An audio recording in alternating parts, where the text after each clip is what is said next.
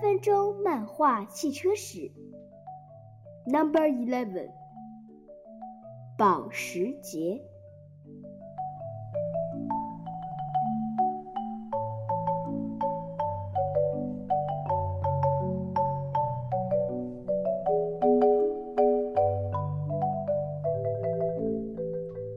说起汽车界的马，大家一定会想到法拉利或者是宝马，但是这篇讲的马，大家平时见到它却都联想起了青蛙。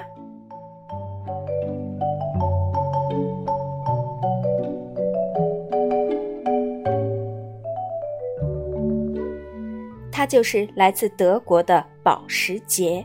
虽说这个品牌在今天看来非常高端大气，但是创立之初，它可也受了不少苦。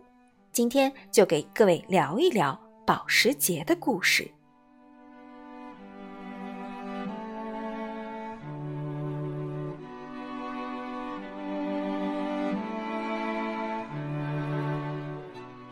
当保时捷的创始人费迪南德·保时捷还是一个小伙子时，就在老爸的机械商店帮忙做东西。几年下来，他不仅动手能力很强，搞些小发明也是相当在行。他在二十五岁的时候发明了轮毂电机和世界上第一台混合动力车，专门用来跑比赛。这台混合动力车在当年的世博会展出时，引起了车圈的巨大轰动。你说这样的人才，谁能不稀罕？当时的奔驰公司立刻就高薪聘请保时捷担任设计部的老大。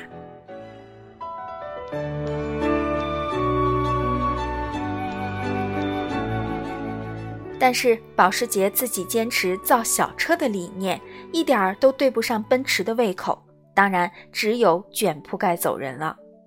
找不到伯乐的保时捷，只好在1931年用自己的名字创办了保时捷设计公司，对外接点设计单子。但是没过多久，当时的德国总理希特勒就点名要造一款便宜实惠的、人人都能开得起的小车。并且在全国范围内征集设计方案。保时捷一听这个消息，感觉这就是自己翻身的大好机会，就熬夜赶出设计稿子交了上去。保时捷提交的设计，希特勒看得笑呵呵，觉得这就是自己想要的效果，于是大手一挥，叫下面的人赶紧建厂开造。但是。这个厂用什么名字好呢？想着是专门为老百姓打造的，于是希特勒就把车厂命名为大众，而这款由他点名生产的车型就是这个充满传奇色彩的甲壳虫。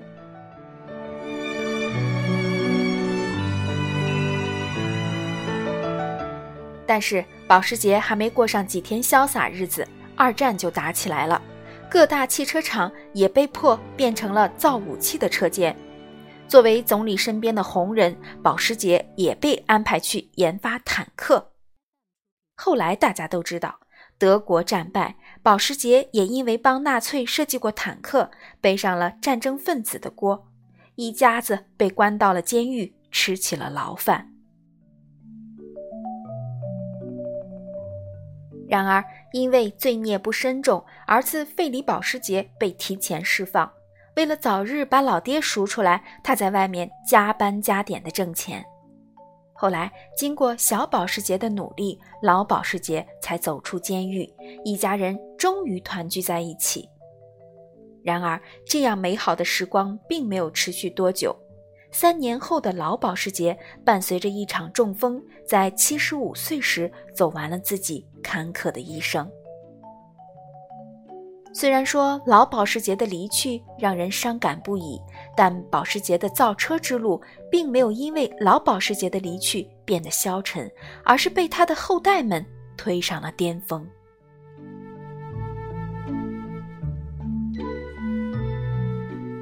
在一九四八年，小保时捷拿来之前的甲壳虫，以它为基础，打造出了第一辆由保时捷冠名的车三五六，并且把之前的工作室改成了保时捷汽车公司。三五六推出后，凭借在当时很新潮的外观和良好的驾驶感受，赢得了市场对保时捷的认可。自家生产的汽车零部件也获得了很好的销量，挣了不少钱。之后，保时捷家族没有不思进取，而是选择了马上再投钱开发新车。于是，在一九六三年，老保时捷的孙子亚历山大·保时捷。基于老爸打造的三五六，设计出了保时捷历史上的灵魂产品——挖眼溜背、后置后驱的九幺幺。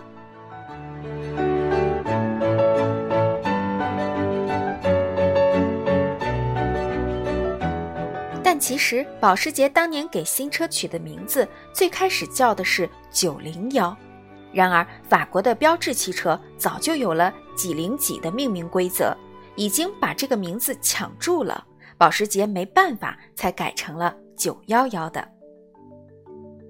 九幺幺因为后置后驱的特点，有了良好的赛车底子，它在各大赛事经常拿冠军。但是保时捷还觉得不够过瘾，于是他就在一九六九年造出了赛车九幺七，在全球著名的勒芒赛场上力压各路赛车。连续两年夺得冠军，后来的保时捷成为二十世纪获得勒芒冠军最多的厂家。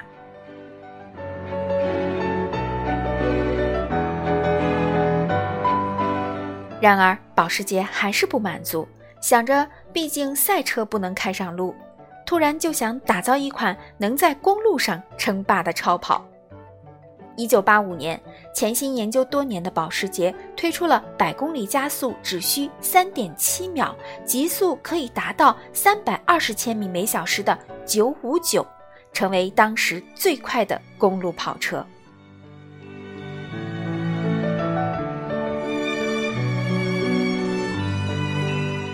但是，这些神车带来的精神食粮可喂不饱当时的保时捷。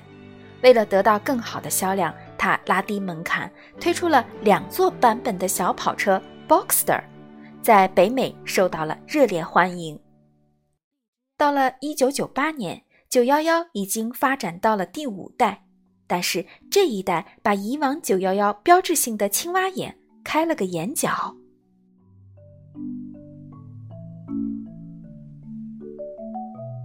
但这个改动引起了车迷们的强烈抗议，很多人甚至以脱粉相逼，在车坛里引起了不小的轰动。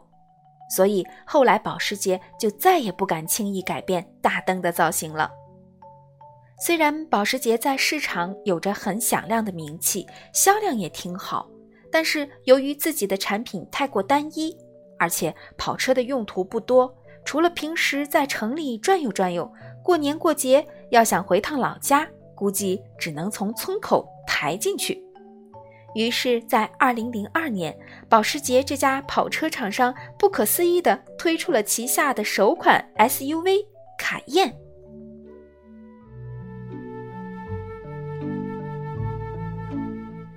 凭借着良好的通过性和祖传的操控水准，卡宴收割了大批粉丝。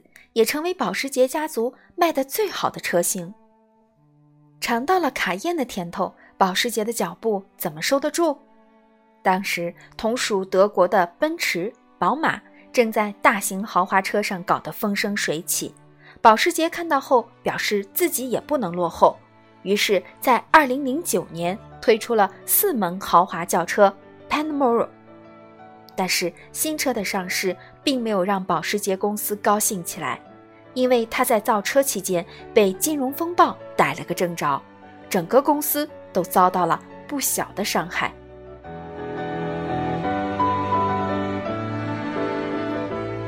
大众集团逮住了这个机会，于是，在2012年，他把保时捷给收购了。有了大众这个土豪撑腰，保时捷的底气足了不少。同年又推出了具有跨时代意义的混动超跑918，这台售价千万、百公里加速只需要二点八秒的速度狂魔，也是三大神车其中之一。再说回王牌车型九幺幺，到了二零一七年，它已经发展到了第七代车型，累计已经生产了一百万辆。但是每一代也没个专属的代号，叫起来岂不是让人崩溃？其实保时捷内部早就有他们的命名规则，那就是用底盘的代号来区分。但是这么多的九幺幺，总得有个带头大哥吧？当然，它就是九幺幺 GT 二二 S。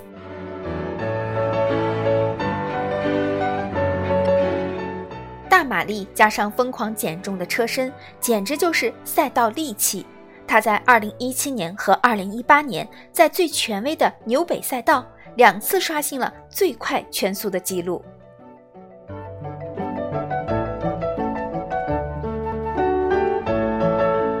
当我们再次回望保时捷这个品牌，从建立之初到现在，它已经走过了八十六个春夏秋冬，经历过战争和各种危机，也依旧矗立在竞争激烈的车圈当中。这一切和保时捷一丝不苟的造车理念分不开，车上的每一颗螺丝，每一次拨动方向盘的感觉，都是基于赛车的标准进行打造。这种专一和敬业的态度，着实值得我们每一个人尊敬。